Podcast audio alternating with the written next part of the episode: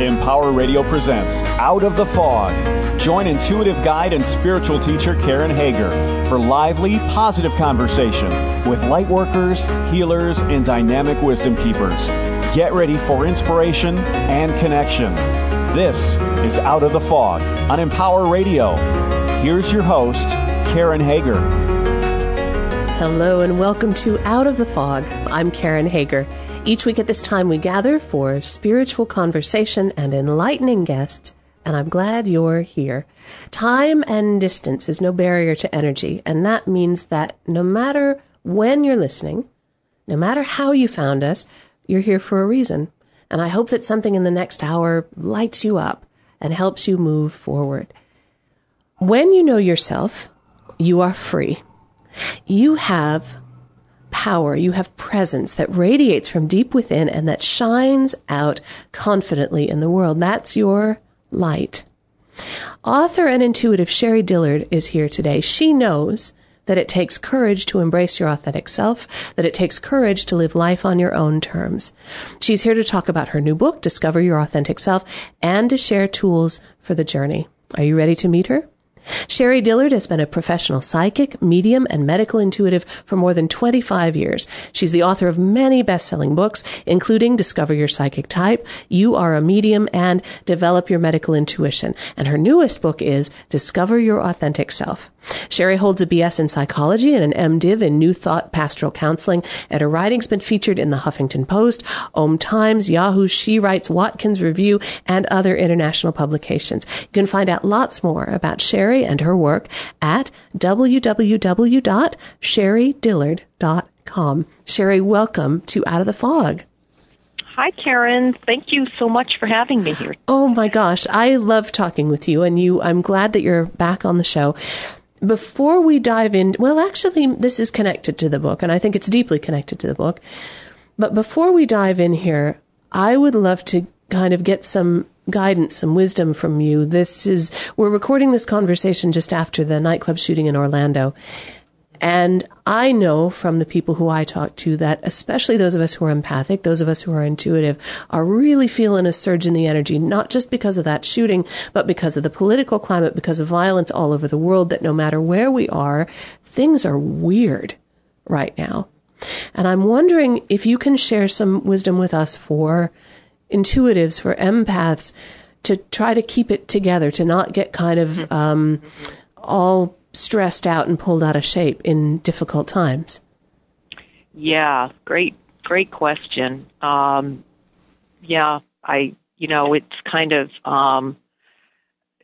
of, when you just take a step back and you just kind of hear what you just said, just all of the incredible amount of grief that's tension, grief, suffering that's kind of just, kind of coming at us through all of these different convergence of events. And for people who are empathic, intuitive, sensitive, and especially, because people that have more of that sensitivity also tend to really want to help, want to heal, you want to bring positivity to those who are suffering and understanding.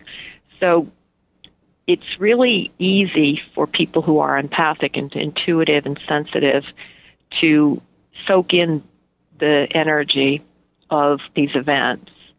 And, energy is outside of time and space, so it doesn't matter if you're in Orlando or if you're in Washington State or even further away, it's still a vibration that's just, kind of cascading through us as a society. And part of the reason why empaths are especially receptive to this is because of a desire to help and to heal. And unconsciously, and I talk about this in the book is that, unconsciously, because that desire can be so strong, without recognizing that we're doing it, we do tend to soak in a lot of that grief in an attempt to kind of help to heal. And while it's a wonderful sentiment to want to do that, there are ways that you can do that and still kind of be safe, and also to radiate positive energy without really draining yourself. And some of the ways that I suggest perhaps to do this, is the biggest way, I guess, is to, and I had to learn this the hard way. In fact, I had to learn this through really being burnt out and really feeling pain of others. I mean, I'm sure you probably had that experience as an intuitive yourself, where sometimes it's really hard not to. When you're working with someone who's been through so much grief, it's hard not to open your heart to them, and at the same time, as you do that, begin to really soak in that heaviness and that grief.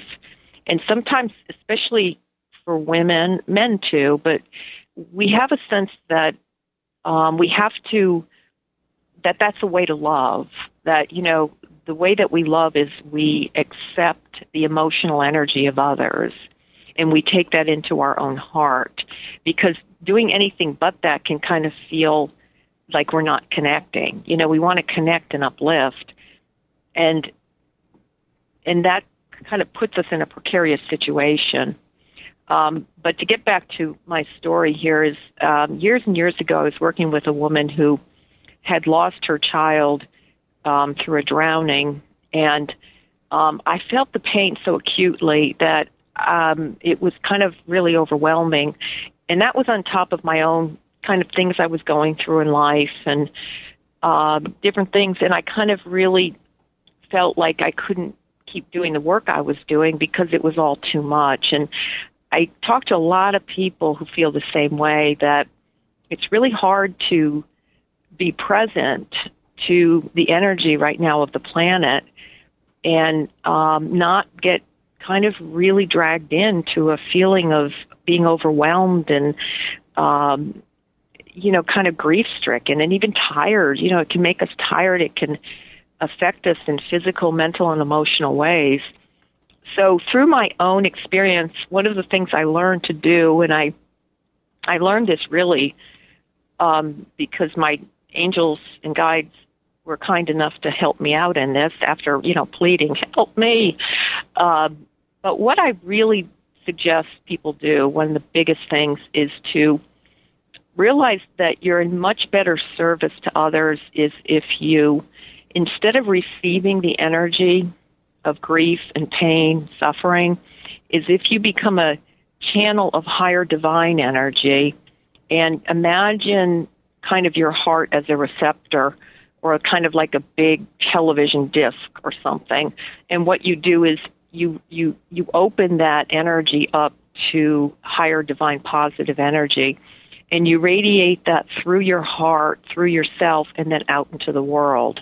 Because what we tend to do as intuitives and empaths is the opposite. We tend to kind of receive what's in the environment and then try to heal it by moving it through our own heart. And, you know, while that can be a very loving thing to do with somebody, to receive their energy in that way, it's kind of, in the world we're living in, it kind of isn't really a practical thing to be doing. And it's not, you know, the opposite of receiving divine energy and being a channel of putting it out there into the world is really kind of much better in terms of, you know, being able to spread that vibration outward, because people can receive it then and be healed from that.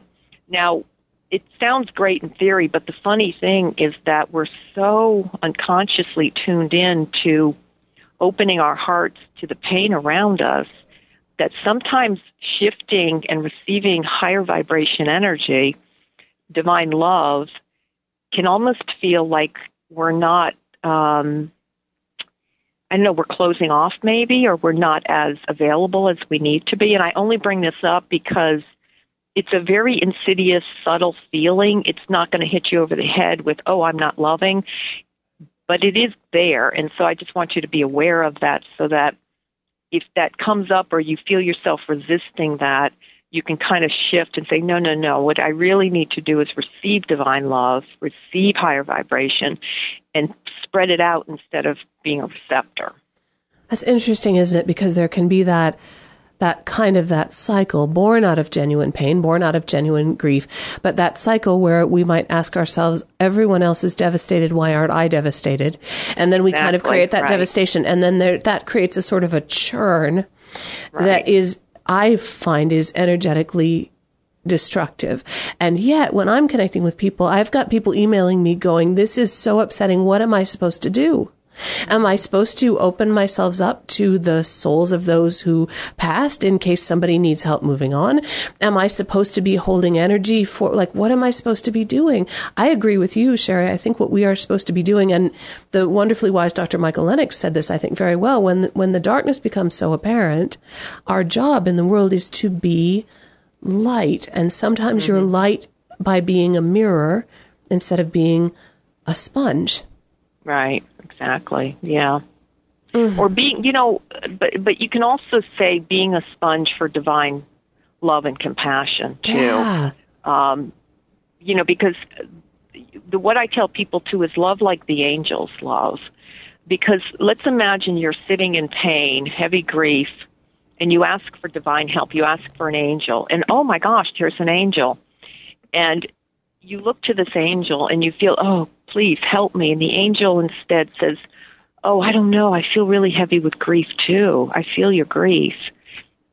That's kind of not what we really need. Right. You know, what we really need is that feeling of upliftment and that radiation of love that comes that really heals and uplifts us. So it's about, I feel like it's a simple thing to remember is love like the angels. Radiate love, because if we become a sponge for the grief, then all we really do is magnify the grief. I know that this book is a little bit of a departure for you because you're best known for your work as a psychic, as a medium, as a teacher of and trainer of intuitives. And this book is different. Discover Your Authentic Self. Can you say a little bit about all the good stuff is in there about intuition and guides and all that, right? It's all in there, but this is a different way in. Can you say a little bit about what really brought about this turn? Yeah, I'm so glad I wrote this book. I had been wanting to write a book like this, and the funny thing is that my publisher brought it up to me. I felt like it was such a gift when she brought that up. I felt like the divine was giving me this gift and saying, Sherrie, go do what you really want to do. Because, people, after my first book, Discover Your Psychic Type, which sold pretty well, I kind of got, I don't know. That's what it seemed like I was doing, and that's what people wanted. And so I started writing more and more about becoming, better at psychic awareness and intuition and medium work and medical intuition, and I'm glad I did all that. But there was something else. There's been something else in me that I've really been wanting to share and express. And as an intuitive, you kind of know. In fact, I had somebody write to me after reading the book, and she said, I love your book. She said, it's so different than when you give readings. When you give readings, you seem, I forget the word she used, but it was kind of like neutral or, but in the book you're not. You're really, putting it out there like you see it. And I like that so much better. She said, I wish you would do that in readings. And I thought about it, and I thought, I'd love to do that, but really as an intuitive, what you really do, and I told her this, is I have to remain neutral because I'm just giving you the information as best I can, as the most true and pure source as I can get for you, whether it's through your angels or your guides or your higher self or divine presence. And so this book, I feel like, was a way for me to express my own journey in, kind of coming to my awareness as the psychic person, being sensitive in the world, being an empath, all of the ups and downs that we go through, all of the challenges we have. It's like that's the other side of the story. You know, it's one thing to be intuitive, but there's a whole bunch of backstory about it, you know, and how to be in the world in that way. And so this book gave me that opportunity to say, yeah, develop all these skills, and this is the guidebook to kind of get you, to help you to retain your true spiritual soul self in this world, in kind of like the chaos that we're talking about. As I look at the book and just getting the book and just like looking at the table of contents, to me, the image that came to me was a lot of little cobblestones on a path. And the structure of the book is really cool because it's all these little pieces carefully fitted together, as I see it, to make a path. Can you say a little about why the book is structured the way it is, why you put it together this way? Yeah, and that goes back to my own journey and watching other people, you know, kind of come to their authentic self, that true soul self, is I wrote it in the way that, you know, I start by talking about how we have to kind of review and go backwards and look at some of our childhood influences, look at the beliefs that maybe we were brought up with. You know, for me, I had a lot of that I had to work through in order to really come into myself, because I had a very religious family I grew up in, very academic. And so I began anyway with kind of reviewing some of that and then going through the different stages of kind of development and growth, and that including relationships and, you know, kind of like I was saying, the day-to-day things we go into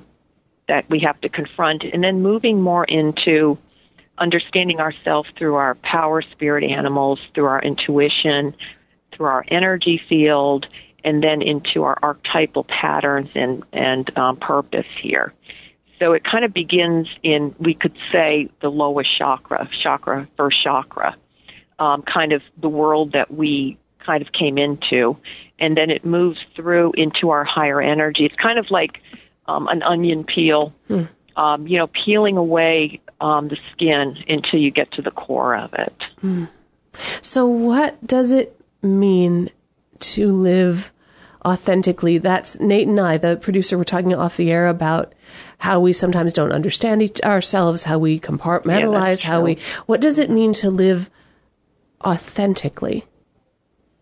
Well, it's one of those things that,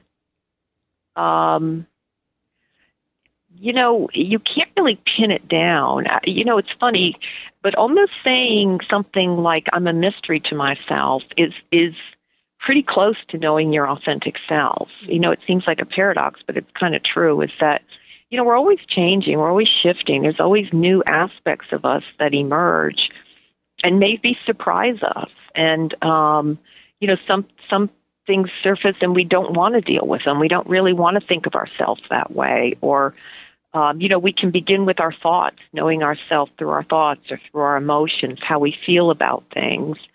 But then, like I said, we go deeper and deeper into that core self, and we find that, you know, we're a mystery. We are who we are almost just moment to moment. And it's becoming comfortable with being in that both known and unknown place, you know, where, yeah, I can identify right now how I feel. I can identify my thoughts, and that's authentic for me, but I'm not really that either. I'm something else beyond that. It's almost, you know, continuously going beyond the known of who we are and allowing more of ourselves to surface, embracing that, accepting that for whatever it may be, and knowing that it's kind of almost, you know, like being on a raft in a very large ocean and just being completely present to that and enjoying the ride while you're there. Mm. Well, and as you say that, it makes me just kind of realize that living authentically or discovering your authentic self, living with your authentic self, is more of a process, not something you'd check off a list. Oh, there, yeah. Discovered my authentic self. Okay, and now I've got to buy tomatoes and do these other things that I need to do. That it is, and so maybe my next question is then: does your authentic self change, or are you talking about something that is unchangeable, that's at the root of everything? Yeah, no, that's a good question, isn't it? That's a really good question. The other question along with that is, can we truly know that part of ourselves that is that ultimate truth, or is it an experience that is kind of beyond our ability to fully in the human self comprehend that? Mm. And I know that seems really existential, and so I'll go back to the practical of that, but I don't know. That's the funny thing. I wrote the book, and I really enjoyed it. And by the time I got done with the book, and I think I wrote about this in the kind of the very conclusion epilogue of it, is that I really describe it as kind of like the waves of the ocean or the tides, where, the tide comes in, and it's parts of ourselves that we maybe didn't know existed, or we feel them, and we embrace them, and we become comfortable with that, and we begin to identify ourselves with that. And then as we do that, the tide goes out. Those aspects of us pull out, and then a new tide comes in, and new aspects of ourselves come in, and we have to embrace that part of ourselves, our feelings, our thoughts, things that we maybe haven't thought of ourselves in that way. And then at the core of that, though, there is that presence that's sustaining, that we can, I think, only really truly know through our heart and through our intuition. And it's that presence that's always in the now that I think is ultimately the authentic self, but it has so many different expressions. It's always evolving and changing. I'm really struck by what you said. The mystic in me gets all tingly when you talk about that kind of standing between the known and the unknown. I believe that our incarnated life here is kind of a paradox, that we're here to explore that. What is that between the known and the unknown about our limited physical bodies and our lifespan and all these things in the physical world that are about limitations, and the fact that we contain limitless, immortal, infinite energy. Mm-hmm. And so to me, that interplay between the known and the unknown, that's the stuff of mysticism and exploration. And that's a journey that never ends. We never get to the bottom of that. Maybe all facets of the divine in us.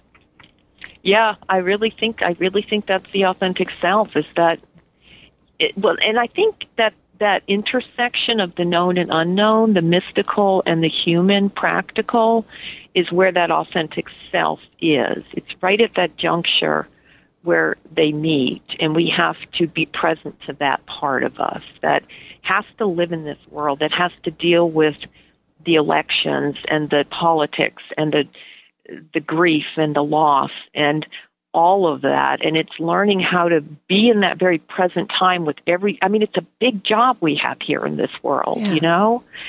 And to be present to all of that. And there's that juncture there where I think we can only really do that and survive if we do let that deeper part of ourself lead us, because that's limitless, and that's authentic. That's the real love. Mm. That's the never ending. And I'm imagining all those little stones fitting together again on the path that is your book. Maybe we can only grasp that a little nugget at a time. Right, yeah. Right? And that, to me, that's where the intuition is in those in-between spaces. That's where the healing is. That's where, mm-hmm. right, that's where all this stuff lives, in that deliciously, I don't know, chewy and nubbly in-between place. Mm-hmm. That really can light it up. Now, I know the clock's just about caught us. We got about maybe 90 seconds here before we go to break. What happens when we're not living authentically, and how can we mm-hmm. tell we're not? Because I bet there's a lot of ways. There are a lot of ways. I'll try to say them quickly here. We are not happy people. I'm not cutting you off. No, you know, really, that's where addictions spring from, depression, anxiety, the heaviness in our physical body, the tiredness is because it's only our authentic self that's flowing with vital life force energy and positivity. And the further on a conscious level that we separate from that, we can never truly separate, but our conscious self can, the more those things are going to kind of swoop in and just really make life difficult. You're listening to Out of the Fog, and I'm talking with Sherrie Dillard. Her newest book is Discover Your Authentic Self. Be you, be free, be happy. And you can find out more about Sherrie and her work at www.SherrieDillard.com. When we come back, we'll talk more about discovering your authentic self, about how intuition is connected, about some purpose archetypes. There's lots more ahead. We'll be right back after this.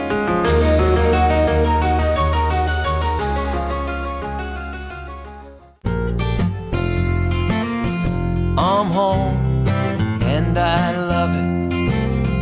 I'm home where I belong. I'm home, and I love it. I'm home where I belong. It's always nice to come home, but these days, many Americans are at risk of foreclosure and losing their homes. Fortunately, help is available.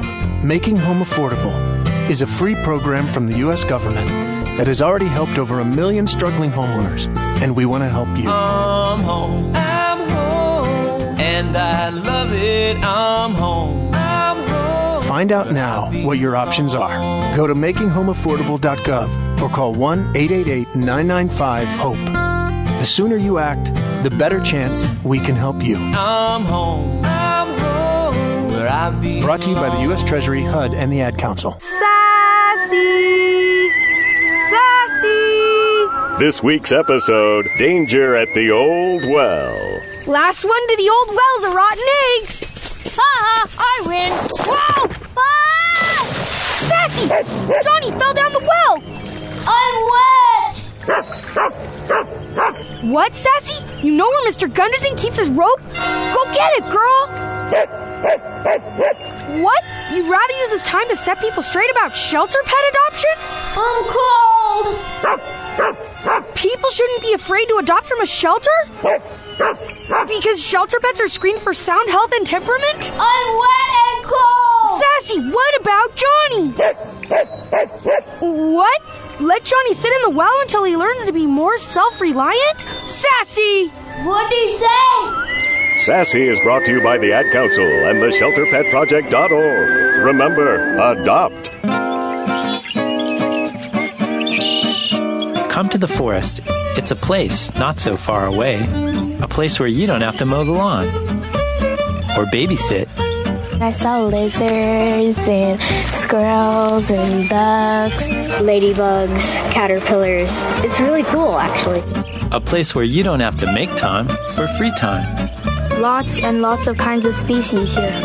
Out here, you may even meet the mysterious creature known as the other you, the enchanted you. It's magic what flowers do. The adventurous you. My favorite tree, yes, is that one. The free-to-be-me you. Ask your parents to take you to this not-so-far-away place.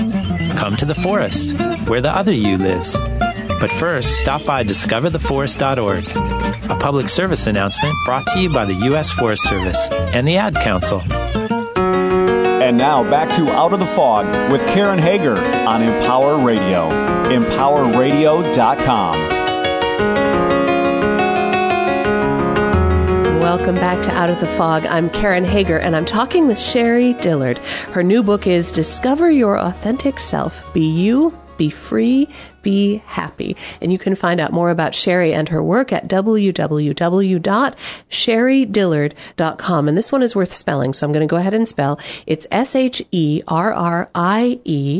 DILLARD.com, www.SherrieDillard.com. And of course, you can find all about me and all the things that I've got going on at KarenHager.com. I especially love getting your comments, your feedback about the show. You know, you can email me and let me know about your journey to your authentic self. What part does intuition play in that journey? What part, as you go back and look at your childhood or look at the influences in your life, how has that affected your journey? Where are you on that journey? Where are you in between the known and the unknown? You can always get me via email. My email address is Karen@KarenHager.com.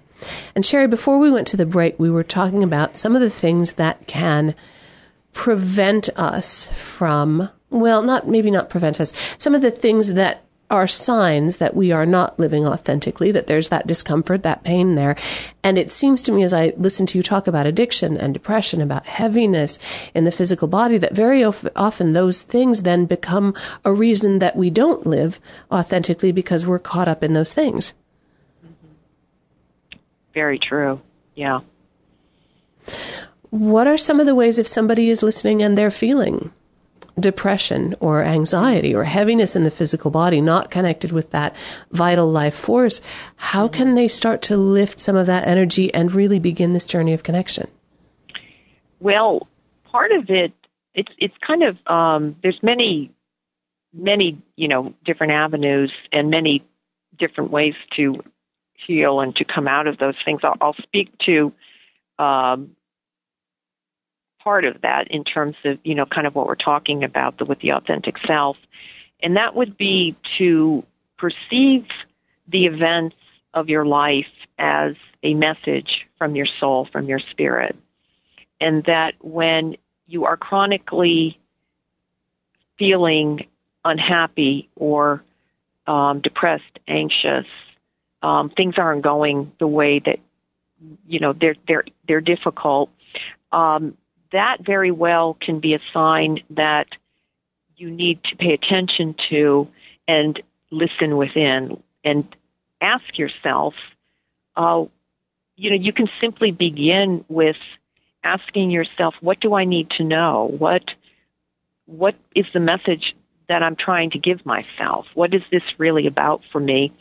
And what can I do right now today in order to shift this, to change this? Because part of the thing about that I've really learned through writing this book and working with people through their own journeys, my own, is that the authentic self is actually the strongest part of ourselves. And it doesn't always seem like that. Sometimes it seems like, you know, the things we go through on a human level can really defeat us. They're more powerful than we are, that we're the victim of whatever it is that's happening to us, and we have no choice. We can't improve our health, or, you know, finances are hard. You know, we're not having, you know, we're in a relationship that's not bringing us joy. And so many other things, we can feel powerless in that. And so it's important to remember that within you, even though it may not seem that way, even though the conscious self may feel very powerless, the more you open and listen and trust that there is a wise, very powerful being within you, and it's very personal. It's not an abstract, you know, voice that, you know, is just going to speak in lofty terms. It can be a very practical voice that can tell you today what to do, how to move forward. And the more you listen to that and take baby steps with it, and one little thing at a time, the stronger that voice becomes, and the more it leads us out of whatever we are experiencing and helps us to transform. And therefore, it transforms our experience also. You know, we get so caught up in trying to have to figure it all out and come up with the answers and use our conscious mind to, you know, move us through whatever difficulty we're going through. And it's really important to remember that the most powerful part of us may not come to us through our thoughts in that way of trying to think it all out and make, you know, whatever it is we're feeling blocked with. It really is like what we were talking about a moment ago. it's that kind of unknown part of us that can really, that more soulful energy that can, is actually more powerful than anything that we're confronting, and that can create real change in our lives and can transform our lives much more quickly than we can ever imagine it can happen. And in ways that we can't even quite imagine, but we're capable of that. Every single person is capable of listening to that and allowing that power to come through. And it starts with that willingness, doesn't it? That invitation. Yeah, absolutely. Yeah. We've got to be willing to listen, and we've got to be willing to, you know, one of the hardest parts too is being willing to not really know and to accept our powerlessness. That it's funny because it's a paradox again, because I'm talking about the power that we have innately. But before we get to our power, we almost have to admit our powerlessness and our conscious self of trying to figure it all out and make everything right. And then we can get into that truer power, because that truer power escapes the thought and the mind. It's not part of the conscious self. And at least I found in my own experience that the more I try to control on my own spiritual journey, the more I think I've got it all now, I'm going to make it exactly like this, the farther off I am from the kind of experience or expression or exploration that I'm looking for. It is an interesting paradox, because of course we are also manifesting our paths. We're creating consciously, right? We're powerful beings who can direct our paths. And yet we also, unless we stop and go, I'm waiting, tell me, speak through me, show me, we can't tap into that power. I never thought of it that way before. Yeah, it is kind of funny, but yeah. I mean, you know what I've started to do too, and it's been working pretty well for me, is even though it scares the crap out of me, to be honest with you, is that when I fear something, I kind of, I really try to go for it, and I really try to feel the fear, and really, because it's funny, because when I do that, what's weird is I really find myself almost pleading to, you know, the angels and to divine presence, you know, help me out here. I really need some help, and it's kind of a funny practice, but it's been really good. I mean, because things work out really great, but I almost have to, like, really find that place in me that's fearful, and let myself feel that instead of backing away from it and trying to control it. But so far, so good. Knock on wood again. You know, you can see that, you can hear that fear in me a little bit, but yeah. It's sometimes we have to almost get backed against the wall in order to come to our senses and say, you know, I can't do this by myself, and, you know, really trigger and activate that power within us that, you know, a lot of times we circle around and we don't really engage with that part of ourselves. There are some really great pieces in this book about working with guides, and I love the parts about the animal and the bird guides. Can you say a little bit about how, as we begin this journey, as we're in the journey of discovery, about how working with guides can help us move forward when we're afraid, for example, or help us understand kind of the power that's underneath everything we do, whether we're feeling powerless or empowered? Yeah, you know, the funny thing is that that's one of the wonderful things I find, is that so much comes to our aid, you know. Just speaking about guides as power animals, that's been one of the best kind of, for me, and also, you know, many of my clients tell me the same thing. It can be so incredibly meaningful. It can really help shift you in the way where, you know, you might be going through something, a difficulty, you have some stress in a relationship, you don't know which way to turn, you're afraid things aren't going to work out, you're just like beside yourself with stress and worry. And you're walking down the road, or you're driving in your car, or you're doing something, or you're just sitting looking out the window. And a little bird comes and sits on the windowsill and looks at you, and you don't think too much of it, and then the next day the same bird comes back, or you see the same kind of bird in the same, or an owl or something like that, and you begin to, at some point there's something goes off in you, and you realize, wait a minute, there's something in this. Something's trying to give me a message, and it can help kind of activate that inner soul part of us that feels less alone and really can give us some guidance about where to go, what to do, can help us. And there's animal guides like that. I also believe in pet guides. I believe that strangers can be guides. I talk about that in the book, Strangers as Messengers. And I talk about spirit guides, too, and angels. And a lot of times what spirit guides are really good at this. I always think that they're kind of watching us and just laughing and laughing at the little situations they put us in to teach us. But they're really good at helping us to be at, you could say either the right place at the right time or the wrong place at the wrong time, however you want to look at it, where we have to confront something, we have to learn something. And then also, again, if we're going through something, they can bring the right person to us that has a message right for us. And they don't even know they're giving us the message, perhaps. But I'll give you a story about this. This is a good story, is that I had a client tell me that she was struggling with leaving her alcoholic husband. And this had been going on for years and years and years. And she just couldn't figure out, I don't know what to do. And then she finally got the courage after a kind of horrific things going on in the marriage and the house. She rented an apartment, she packed her things, and she just said, we're going to at least separate. I need space. Well, she got to the apartment, and she was just ready to go back home. She felt guilty. She felt she was doing the wrong thing. She didn't, she was just, just didn't know what's confused.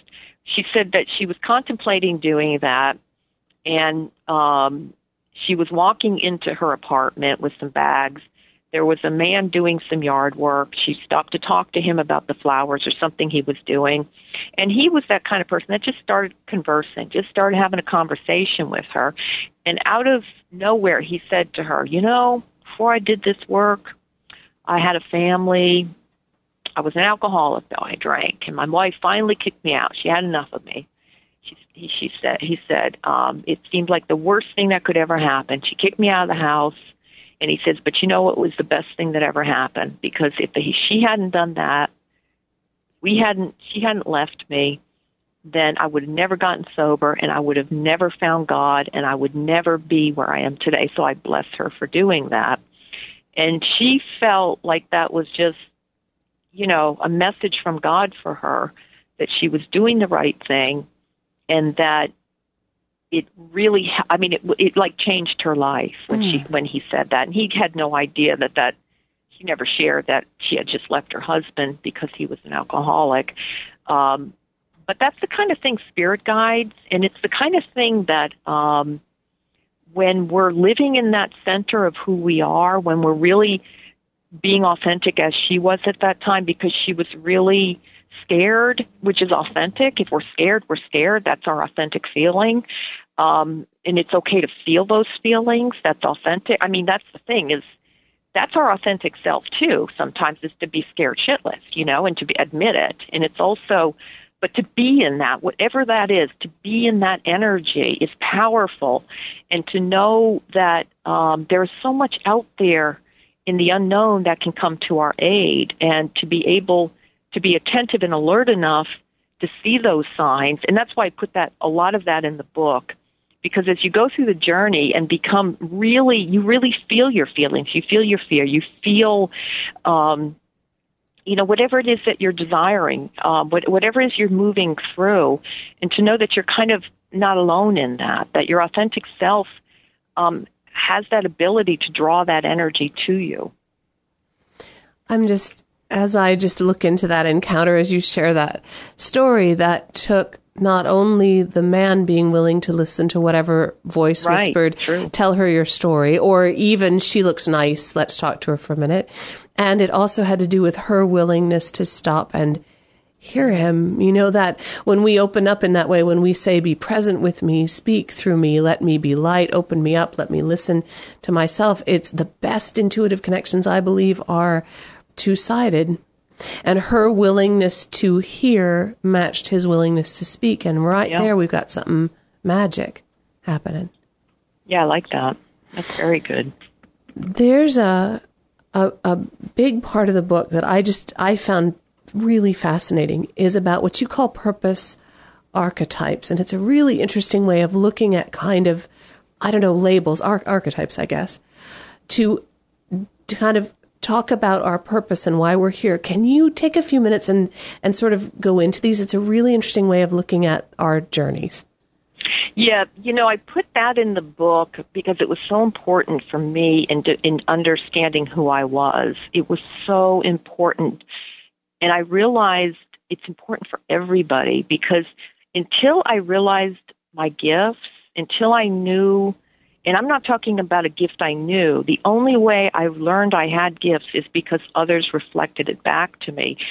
But before I realized the gifts I had, I didn't know myself like that. I thought, my self-image was pretty low. I really didn't honestly think I had much going for me at all. I didn't do great in school.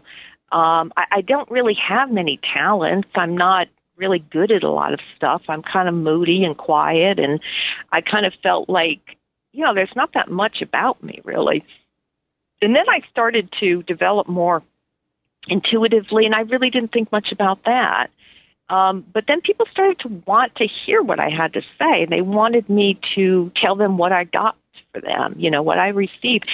And that really changed my sense of self, because I realized, well, that's a really true part of me. That's like a core aspect of who I am.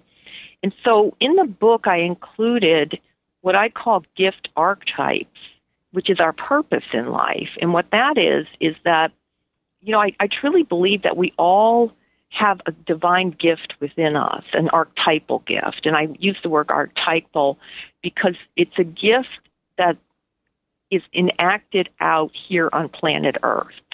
It's something that from the beginning of time, there have been teachers, there have been intuitives, there have been people who have, wanted to understand, how things work or invent things, or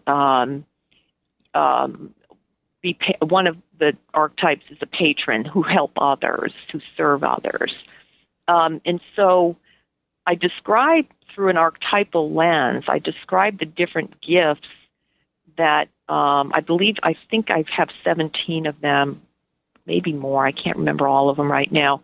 Healer, shaman, things like that. But anyway, how they are expressed in our present time, and how understanding your gift, your divine gift, is so integral to understanding who you really are.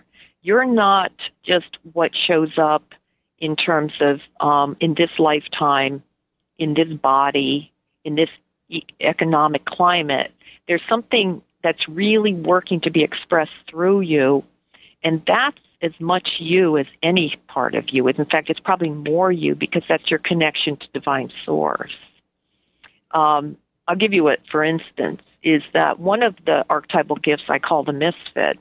And the misfit is the person who doesn't fit in, who, I think I talk about a boy I remember in like my second or third grade class who, bless his heart, he just didn't fit in, and I felt so much compassion for him. You could tell he wanted to be like the other kids, but he was one of those kids that just kind of got picked on for no reason, and he had such a sweet heart, and I really felt for him. I had a lot of compassion, and I tried to be nice to him as best I could, but he was a misfit. And he probably grew up to be his own person and individual. But I talk about the power in misfits, too.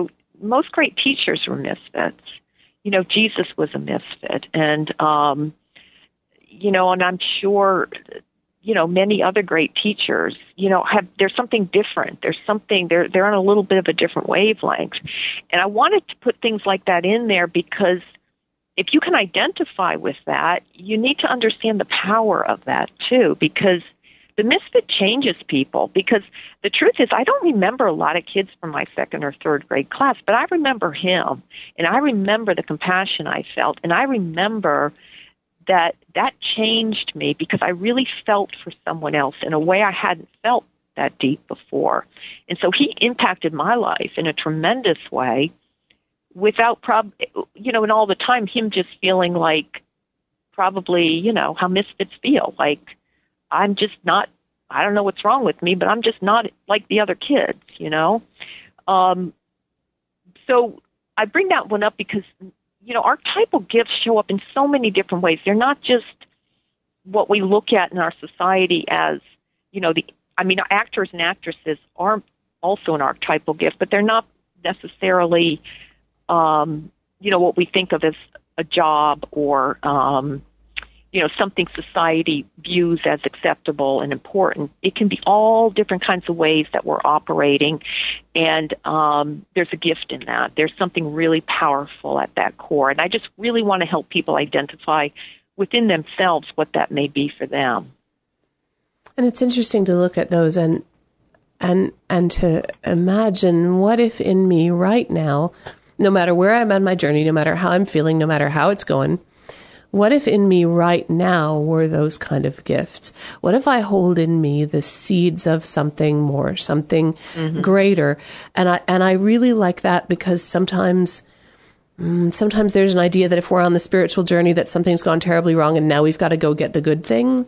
When, at least as I see it and as I understand from reading your book, that journey to the authentic self is, as you said, peeling back the layers, like peeling the onion. And you get to that place where you see your gifts and you see your worth and you see yourself authentically, even if that maybe isn't the prettiest thing that you ever saw, right? You see yourself as authentically as you are in the moment, and then you work with that. And that, to me, that's hugely powerful, Sherrie. Hugely, hugely, yeah. Will you say a little bit, this is that time when I'd love for you to tell people what they can find when they go to www.SherrieDillard.com. What can they find on your website? How can they connect with you? I know that you teach everywhere, and you're writing, and there's sessions, and can you just let people know how they can find out more?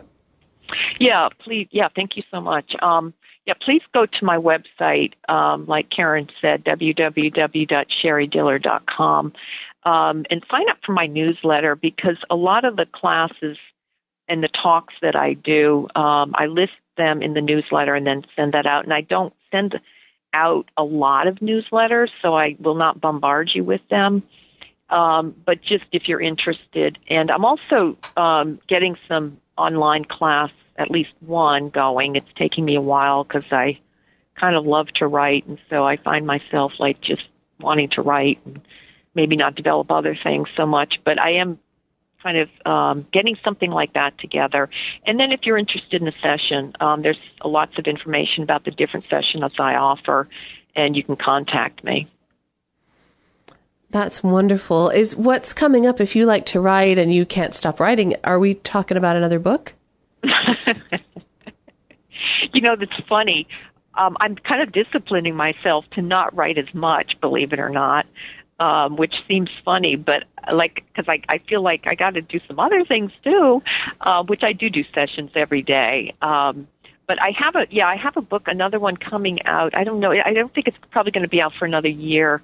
But it's about signs. I call it the Living Oracle. It's about how to read the signs and how to actually, what I call, cast the Living Oracle, which is some exercises and methods to use the signs around you for daily guidance. Oh, will you come back and talk about that?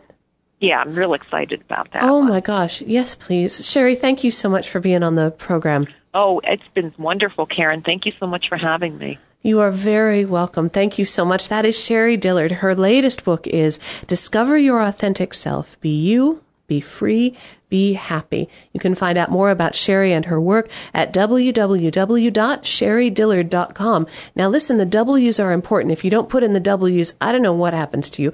But for her website, the W's are important. So it's www.SherrieDillard.com. And of course, I love to connect with you and hear your feedback. Email me, Karen, at KarenHager.com, or you can also find out more about upcoming classes and events at KarenHager.com. And if you believe, as I do, that when we put our conscious intention together, that we can turn any tide, if you believe, as I do, that peace starts with a tiny shift, a little opening in our own hearts, a little, I guess, a willingness to say, speak through me, be with me, come in, let me be light, then you might want to check out Opening the Peaceful Heart, which is a free monthly guided meditation that I lead along with my partner, Kathy, and people from all over the world. We show up for 15 minutes of guided meditation once a month. That's free. There's no selling or strangeness with that.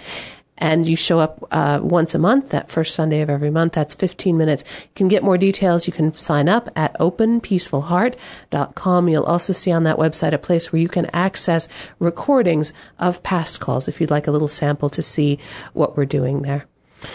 And thank you for listening today. Together we are spreading a little more light in the world, and a little more light is always a good thing. Until next time, I'm wishing you peace.